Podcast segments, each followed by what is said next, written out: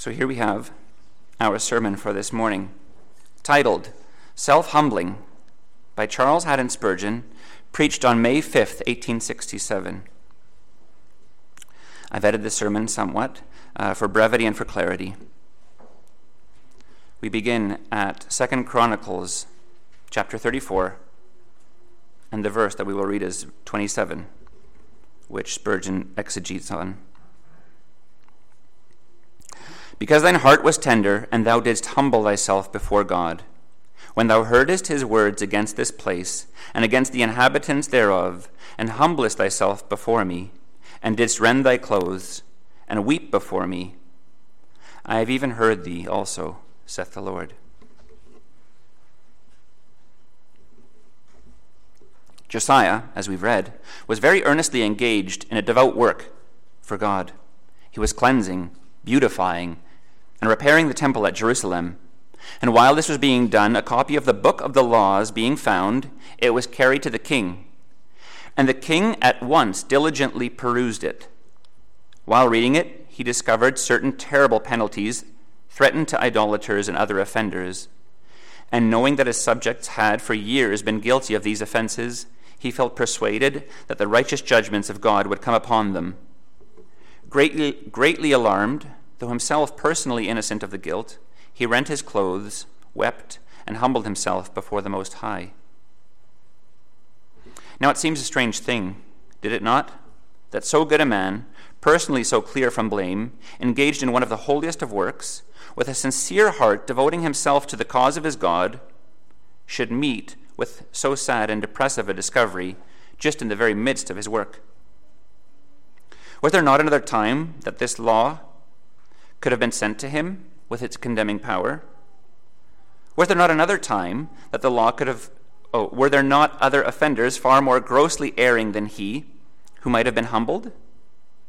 Why did this king, with his large, royal, tender heart, all consecrated to God, need to be set to weeping and be made to go softly in the bitterness of his soul, just in the very moment of enthusiastic and successful labor? I take it that the reason was this. God had much love toward Josiah, and having honored him to rebuild the temple, he knew the natural tendency of the human heart to pride, and therefore, with a holy jealousy of one who loved him so well, he sent him this discovery of the book of the law to keep him humble at the time when he otherwise might have been exposed to peril by the lifting up of his heart to pride. And so, the holy worker became also a humble penitent. And there was blended in the life of Josiah, like the blending of the drops of rain with the gleams of sunlight, a fair rainbow of many virtues. For you see him toiling for his Lord with all his might, and yet bowing himself in dust and ashes, as a humble suppliant before the throne of heavenly grace. Learn from this, that you and I, in the midst of a career of success from God, when our heart is most pure and most right, must not, therefore, expect that all things will go smoothly, but may rather, for that very reason, expect to experience humiliating circumstances. Like Paul, when favored with an abundance of revelations, we might expect a thorn in the flesh, lest we should be exalted above measure. Disclosures of our own weakness and sinfulness are often made to us at the very time when God is honoring us most, in order that our vessel may be able to endure a strong and fair wind of divine favor. The Lord, in infinite wisdom, causes us to be ballasted with grief or trial.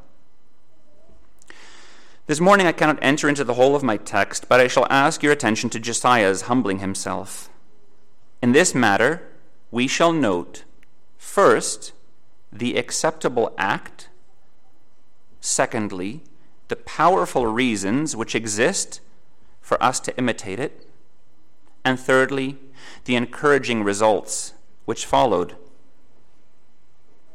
Some of them are clear in his case, and others we may expect in our own case. First, we have to speak upon the acceptable act which Josiah performed. I say an act not a grace or a state. All graces are in all Christians in a measure. In every Christian there is the seed of every virtue, just as in every well-formed child there is every muscle and sinew and nerve and bone. And although all are far from being developed, yet it is there. So in each Christian there exists humility, with all its kindred graces. Though it is as yet in some scarcely perceptible, and in others it is far removed from perfection.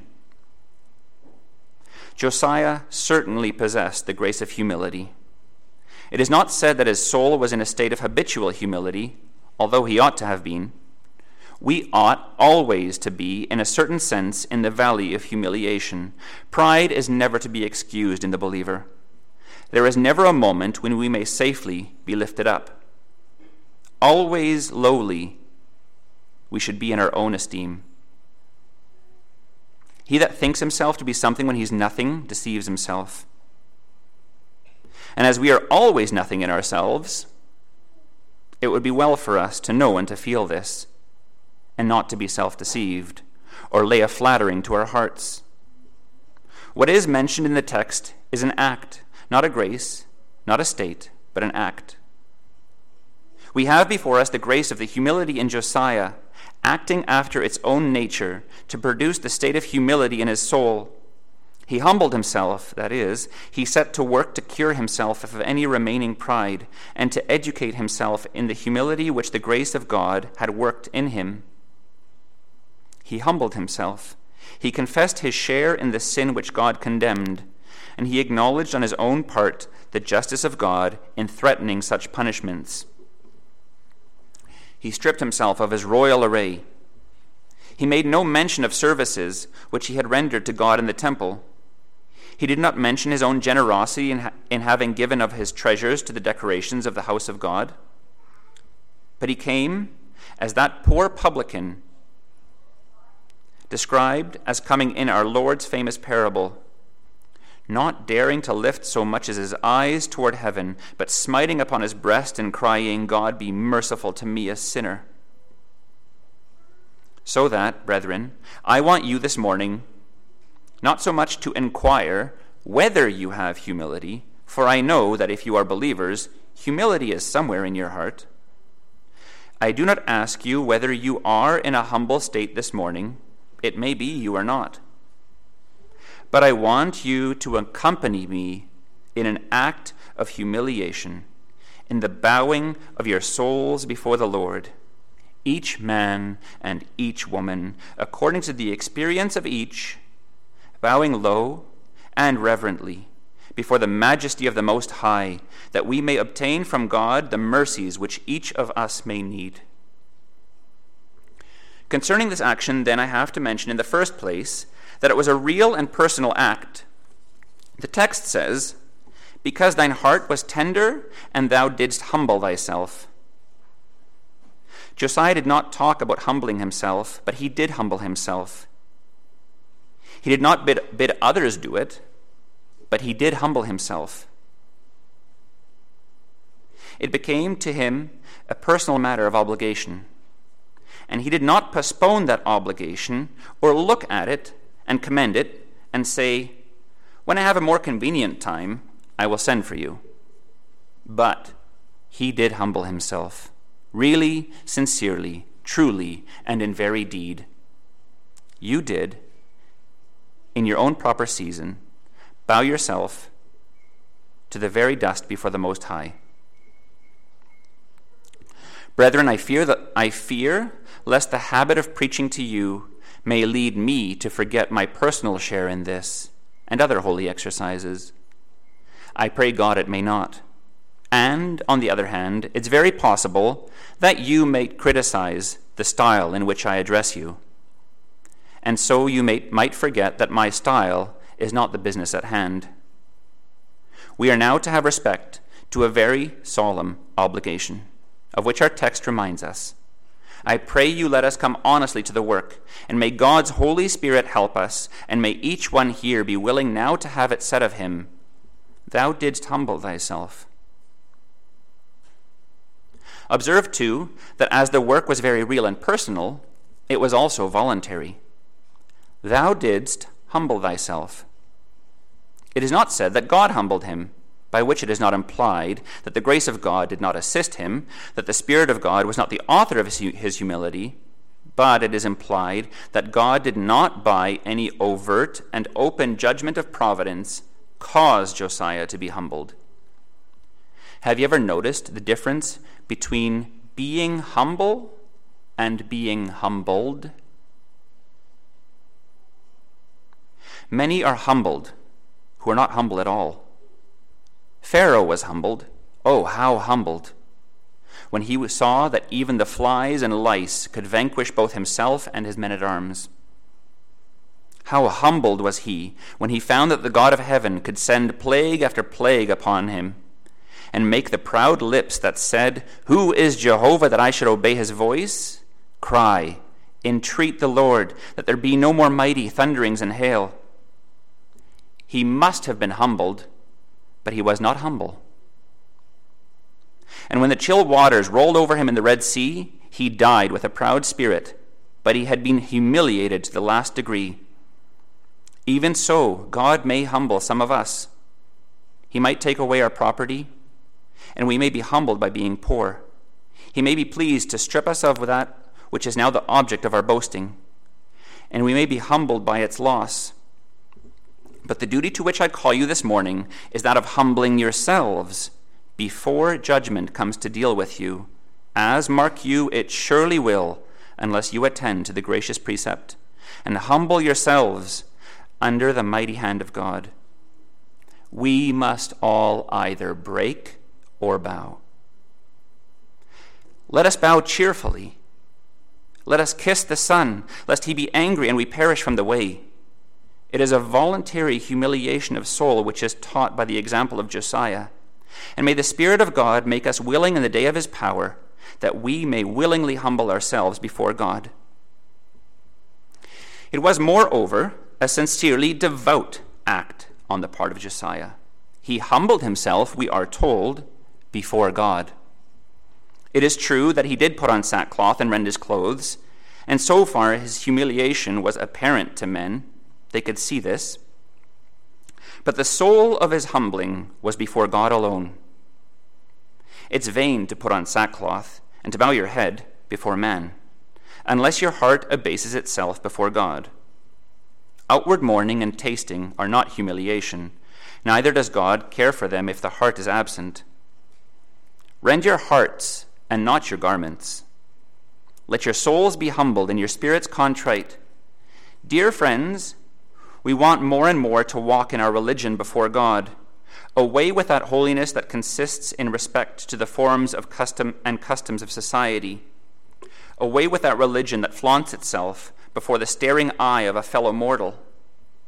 We want that grace that has respect to the God that sees in secret. We want more and more, in fact, of spiritual worship. For they who worship God the Spirit must worship him in spirit and in truth. Your hymns are no songs of praise unless they're sung unto God. Your prayers are no prayers unless you seek the face of the God of Israel. And your humblings are nothing but another form of pride unless your souls have a reverent and deep respect unto the Lord. Once again, the act on the part of Josiah was a very deep and thorough one. He did not try to humble himself, but he did it. This I gather from the repetition of the fact in the text. Where inspiration mentions a thing twice, it is because God would have our notice drawn to it. It is written, "Thou didst humble thyself before God," and again, "and humblest thyself before me." It was not garment-tearing merely, it was heart-breaking. Josiah was really broken in heart. He did not struggle to get himself down where he should be, but he was down.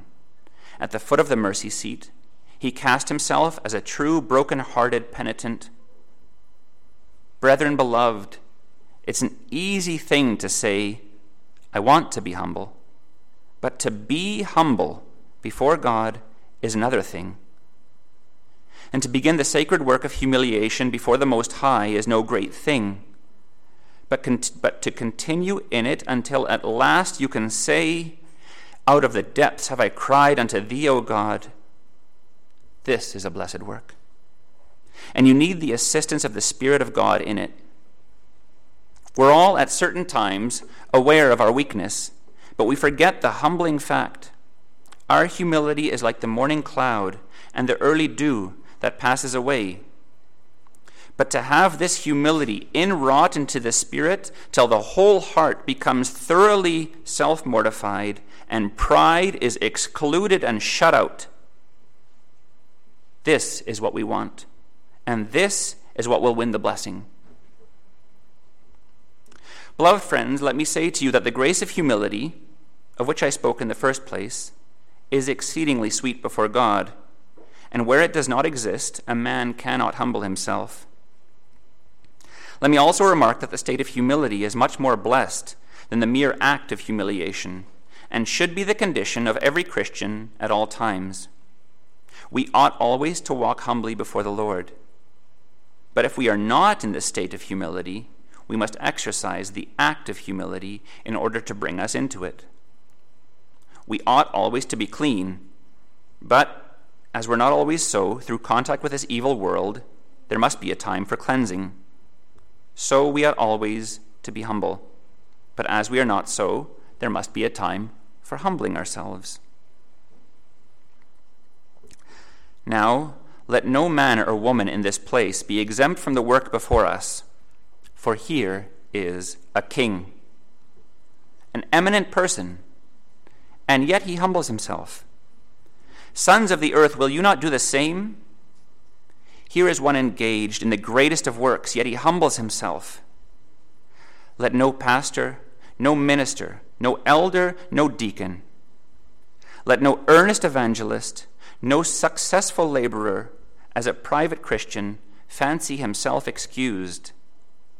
Josiah bowed, who dares stand erect? Let each heart in its own place bow before the Most High. Here is one who was pure in his life, who feared God and died in the act of fulfilling his treaty with his eastern allies and defending his country against the tyrant Pharaoh Necho, who sought to keep him from battle by pretending to have been sent by God. Josiah lived as a saint and died as a patriot king might wish to die, and yet he humbles himself before the Most High. Oh, friends, do not we perceive that this example demands of us immediate imitation? The Lord leads us into it. Grant me your earnest attention while I give you a few powerful reasons why we should perform the same act, which is recorded. My brethren, reasons for humbling ourselves are more abundant than the time allowed me in which to urge them upon you. In the first place, a deep sense and clear sight of sin, its heinousness, and the punishment which it deserves, should make us lie low before the throne. We have sinned. We have erred and strayed from his ways like lost sheep, we who are now present. We've sinned as Christians. Alas, that it should be so. Favored as we've been, we have been ungrateful. Privileged beyond most, we have not brought forth the fruit in proportion. Who among us, though he might long have been engaged in Christian warfare, doesn't blush when he looks back upon his past? As for our days before we were regenerate, may God blot them out. May they be forgiven and forgotten. But since then, although we have not sinned as before, yet there has been this peculiar aggravation of our sins, that we have sinned against light and against love. Light, which has really penetrated our minds, and love, which we've been able to recognize and in which we have rejoiced.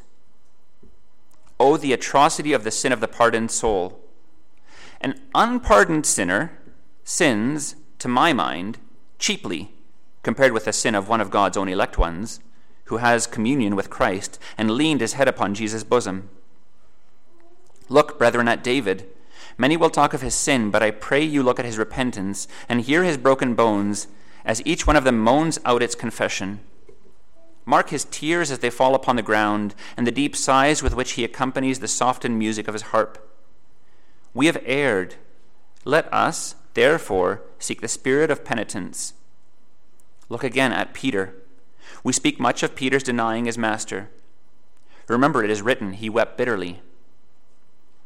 Have we no such offenses to weep over? Are there no denials of our Lord to be lamented with tears? Think, brethren, these sins of ours deserve nothing less than the hottest hell. These sins of ours, before and after conversion, would consign us to the place of inextinguishable fire if it were not for the sovereign mercy, which has made us to differ, snatching us like brands from the burning. Is there no help here towards the work of the soul humbling? My soul, bow down under a sense of your natural filthiness and worship your God. Let us reflect here upon another humbling subject, our origin and our end. Here are we, the offspring of a day, unclean things brought out of an unclean thing, children that are corrupters, the seed of evildoers. What are we, at the best, but mere animated earth? And before long we will be brought into that lowly bed where the worms shall be under us, and the worm shall be over us, and we will become like a puff of wind, a handful of brown dust. And will we glory? We who sprang from nothing and must go back to nothing, will we boast of ourselves? O worm of dust, know yourself and cease from pride. I would remind you also, my dear brethren, of that sovereign grace that has made us to differ. I frequently find that a sense of God's amazing love to me has a greater tendency to humble me than even a consciousness of my own guilt. Think, my brethren, what you are by grace. You were chosen of God according to his purpose, chosen not for good in you, but chosen because he would choose you, because he will have mercy on whom he will have mercy, and will have compassion on whom he will have compassion. You were not redeemed with corruptible things as silver and gold, but with the precious blood of Christ. You were so lost that nothing could save you but the sacrifice of God's only begotten. Think of that. As Jesus stooped for you, bow yourselves in lowliness at his feet.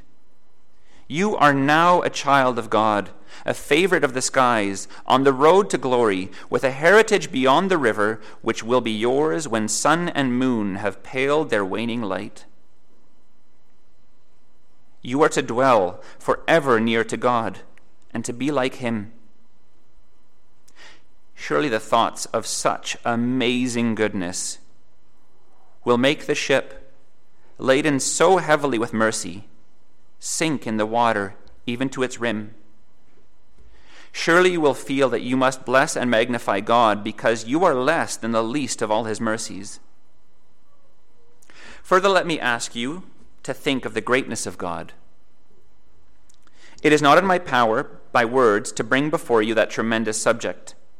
But if I could put you in the position of Job, when he said, I have heard of thee by the hearing of the ear, but now mine eye sees thee. You would be certain to add with that patriarch, wherefore I abhor myself and repent in dust and ashes. Great God, how infinite art thou! What worthless worms are we! Once more, think of the life and death of the Savior. See your master taking a towel and washing his disciples' feet. And, follower of Christ, will you not humble yourself? No, see him all his life long. Is not this sentence the compendium of his biography? He humbled himself.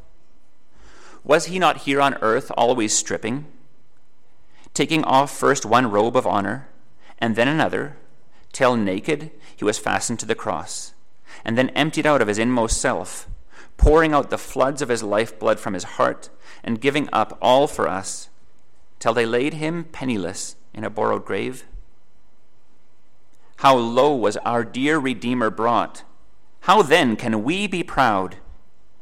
Stand, my beloved brethren and sisters, at the foot of the cross, and count the purple drops by which you've been cleansed. See the thorn crown. Mark still the relics of the spittle on those blessed cheeks. Go round the cross and mark his scourged shoulders. See his hands and feet given up to the rough iron, and his whole self to mockery and scorn. See the bitterness and the pangs and the throes of inward grief showing themselves in his outward frame. Hear the thrilling shriek, my God, why hast thou forsaken me? And if you do not lie prostrate on the ground before that cross, you have never seen it. And if you are not humbled in the presence of Jesus, you do not know him. I pray the Lord bring us in contemplation to Calvary, and I know our position will no longer be that of the inflated, pompous man of pride, but we will take the humble place of one who loves much, because much has been forgiven him. I would, however, warn the inexperienced believer concerning this act of humbling. Don't make mistakes about it. Do not mistake sham humility for real humility. There is a form of humility which is infamous. People will say in prayer, I am but poor dust, and use all sorts of depreciating expressions when they are as proud as Lucifer. They will say before the Lord things concerning themselves which they are very far from believing. For, from their bearing and manner, it is clear that their estimate of themselves is far from being low. There are others who think that laziness is humility. They cry, Oh, I could not do this, I could not do that, when they might do it, they should do it, they ought to do it, and could do it, God the Holy Ghost helping them. But they shirk every duty because they have a sense of inability, and they cover their idleness with a mantle of supposed humility. Moses was rebuked by God very strongly when he made excuses, and would have avoided going into the great work to which the Lord had called him. Let us not raise questions with our God when he calls us to labor, but let us say, Here I am, send me. Do not fall into that miserable counterfeit humility, but like men, use all your strength for Jesus. Again, do not mistake unbelief for humility. I hope I am, I trust I am, and expressions of that kind savor far more of distrust of God than of humility of spirit. For the best form of humility is compatible with the highest degree of faith. In fact, that is not true faith, but spurious, which is not humble. And that is not genuine humility of the loveliest type, that is not also confident in God. Faith and humility should always walk together. Let the grace in you be real grace, and to that end ask the Spirit of God to work in you. Let me add, dear friend, if you find it difficult to humble yourself before God, stand to it the more earnestly, for the more difficult it is to humble yourself, the more you need it.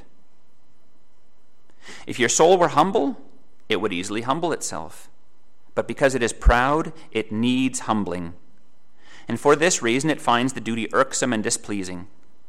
Mortify your pride, my brothers. Let your souls be mortified on account of sin. And if you cannot do it, you know where your strength lies. Fly to the strong for strength, and you will have enabling grace. Again, let me say, in order to humble yourselves, exercise your faculties. Let your memory bring before you your past offenses. Let your understanding form a proper judgment of your position as a creature, as a sinner, and now as a dependent servant.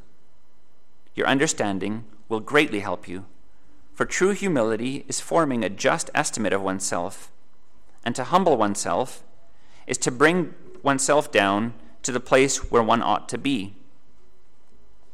Let your hopes and your fears, let your affections and your passions, let all the powers of your intellect and heart agree to this, that now before God you will humble yourself as Josiah did. I have given you the reasons. May God apply those reasons with power by his Holy Spirit. Lastly, I have to encourage our friends to this duty by encouraging results. I think it was Bernard or one of the preachers of the Middle Ages who said, "There is one thing to be said for humility, that it never can, by any possibility, do one harm. For if a man goes through a door and he has the habit of stooping his head, it may be that the door is so high that there is no need for stooping. But the stooping is no injury to him. Whereas if the door is a low one, and he has a habit of holding his head high, he may come into sharp contact with the top of the door. True humility is a flower which will adorn any garden. This is a sauce with which you may season every dish of life, and you will find an improvement in every case. Whether it be prayer or praise, whether it be work or suffering, the salt of humility cannot be used in excess." But here there are positive advantages connected with it. For, first, humiliation will often avert judgment. How many times in the history of the Israelites, when they've been given over to their enemies, their humbling themselves at once drove away the invaders and set them free from the scourge? Perhaps some of the most remarkable cases which I can quote are those of wicked men, for their cases show the power of humiliation with God, where there was nothing else to work upon him.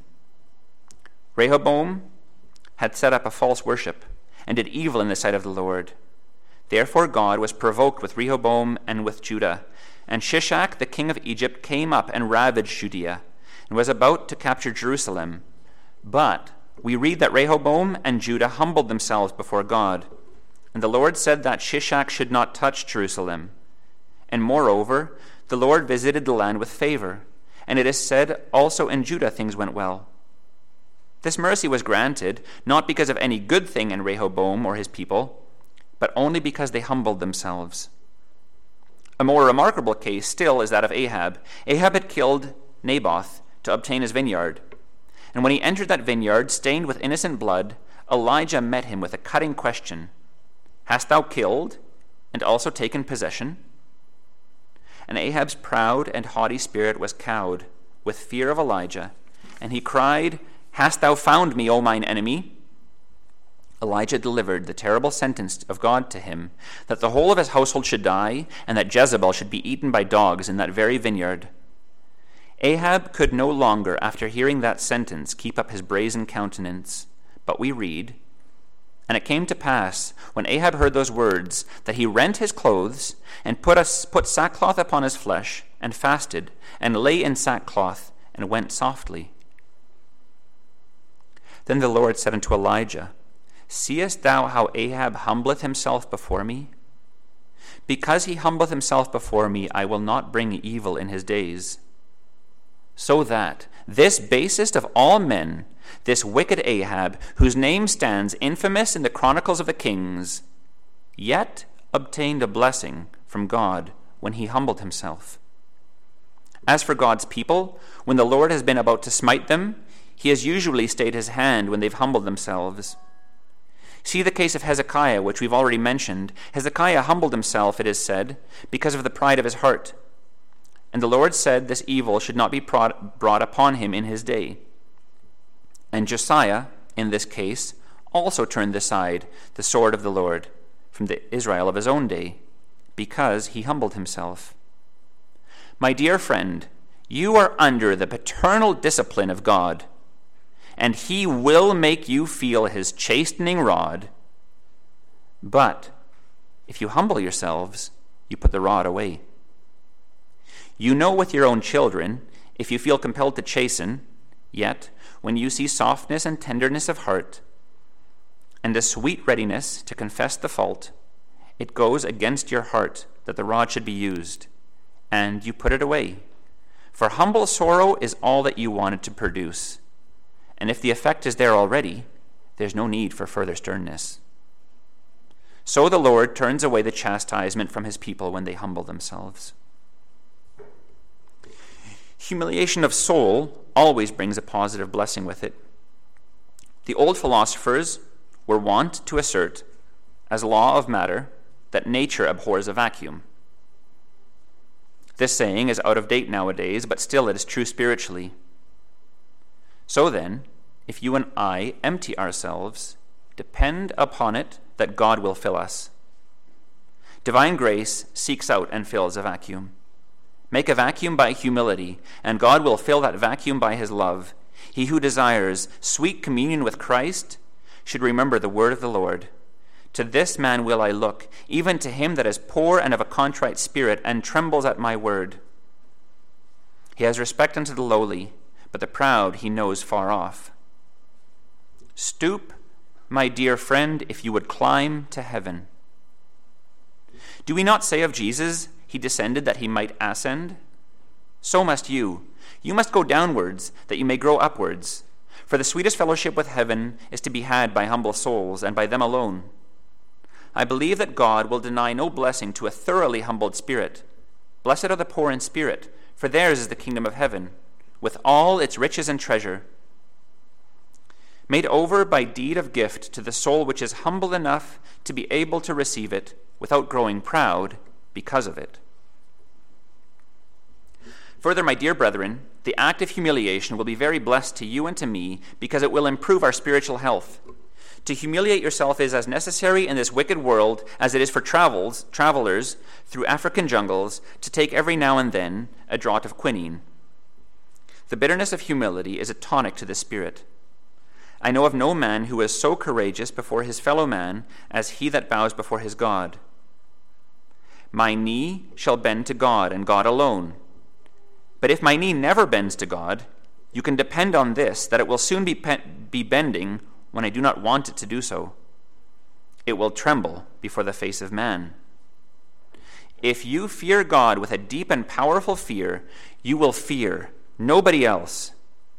You should be able to say before a fierce tyrant like Nebuchadnezzar, with the three holy children, "Be it known unto thee, O king, that you will not serve thy gods, that we will not serve thy gods, nor worship the golden image which thou hast set up."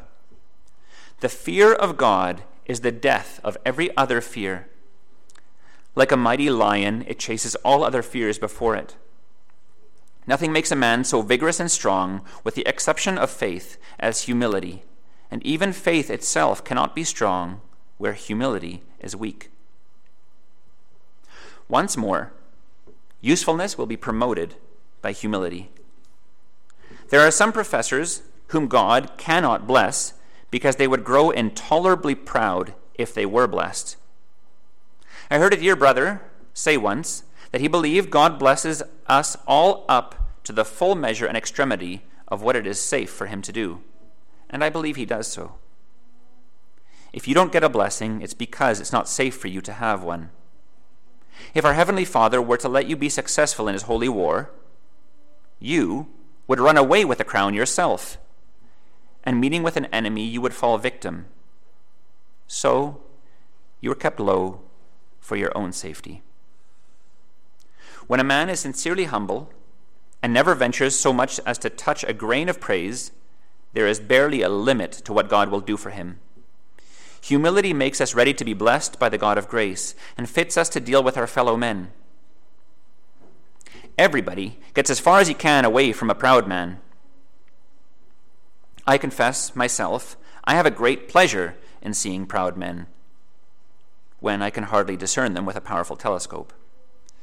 Nearer than this would be far less agreeable. We mind not how near we come to gentle and meek spirits, for those are company for angels. Proud spirits do not like to deal with great sinners. "Stand by, I am holier than thou," is not the language for a man who would be useful. What do you think? Would a Pharisee make a city missionary? Look at the fine gentleman, bloated with self-importance. What a useful preacher he would make. Would he not? Send him after the poor fallen girls at midnight meetings. Better send a peacock. Stand by, I am holier than thou. Why, the man who feels thus is out of place in the service of God. He's more fit to play lackey to the world's vanities than to talk of being a soldier of the cross. Just as the excess of pride disables, so an abundance of humility of spirit will fit you for any kind of Christian work to which the Holy Spirit may call you. Let us humble ourselves then, dear friends, that God may exalt us in due time by giving us to see the result of our work. I do not know how to plead any further, but I commend to the Holy Spirit my deeply anxious desire for myself and for you, my brethren, in the common faith, that we may all be brought, like Josiah, to humble ourselves before God. There is yet one last word which I desire to speak, and that is to those who are not saved. I do not say to you, begin with humbling yourselves. Your hope lies in Jesus Christ. Look unto me and be ye saved, all the ends of the earth. That is the gospel. Your salvation lies not in you, but in Jesus.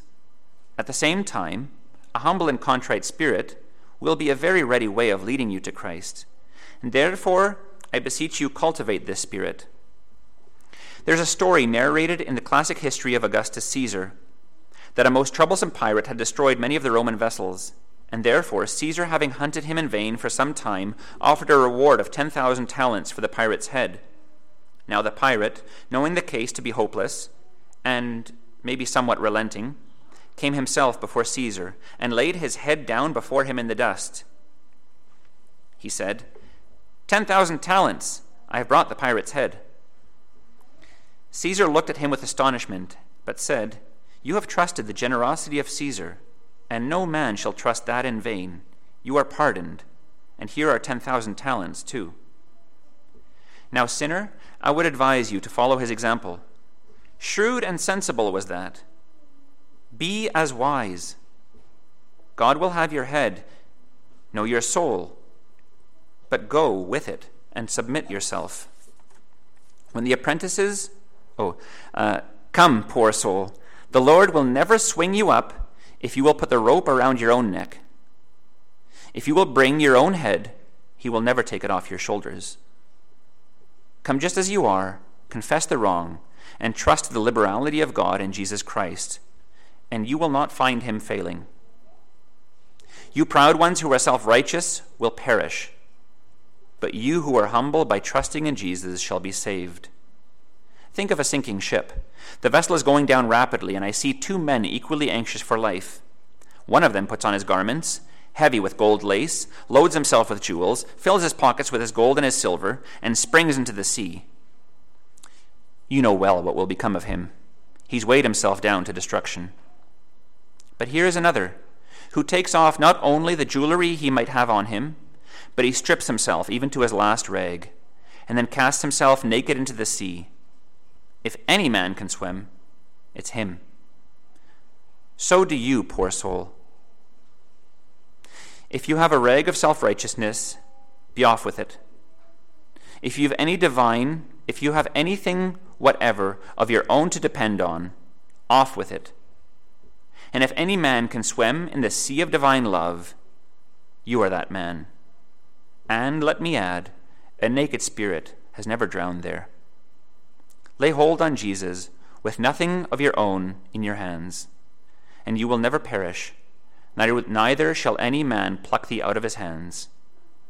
May God bless these words to us for his love's sake. Amen.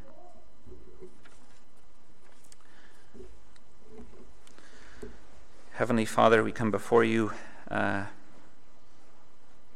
we ask that you would make us aware of our pride and make us strengthened by your Spirit to fight that pride and to humble ourselves before you, Lord, in whatever areas of our life might need it, that we would be your humble servants from this day forward. Amen.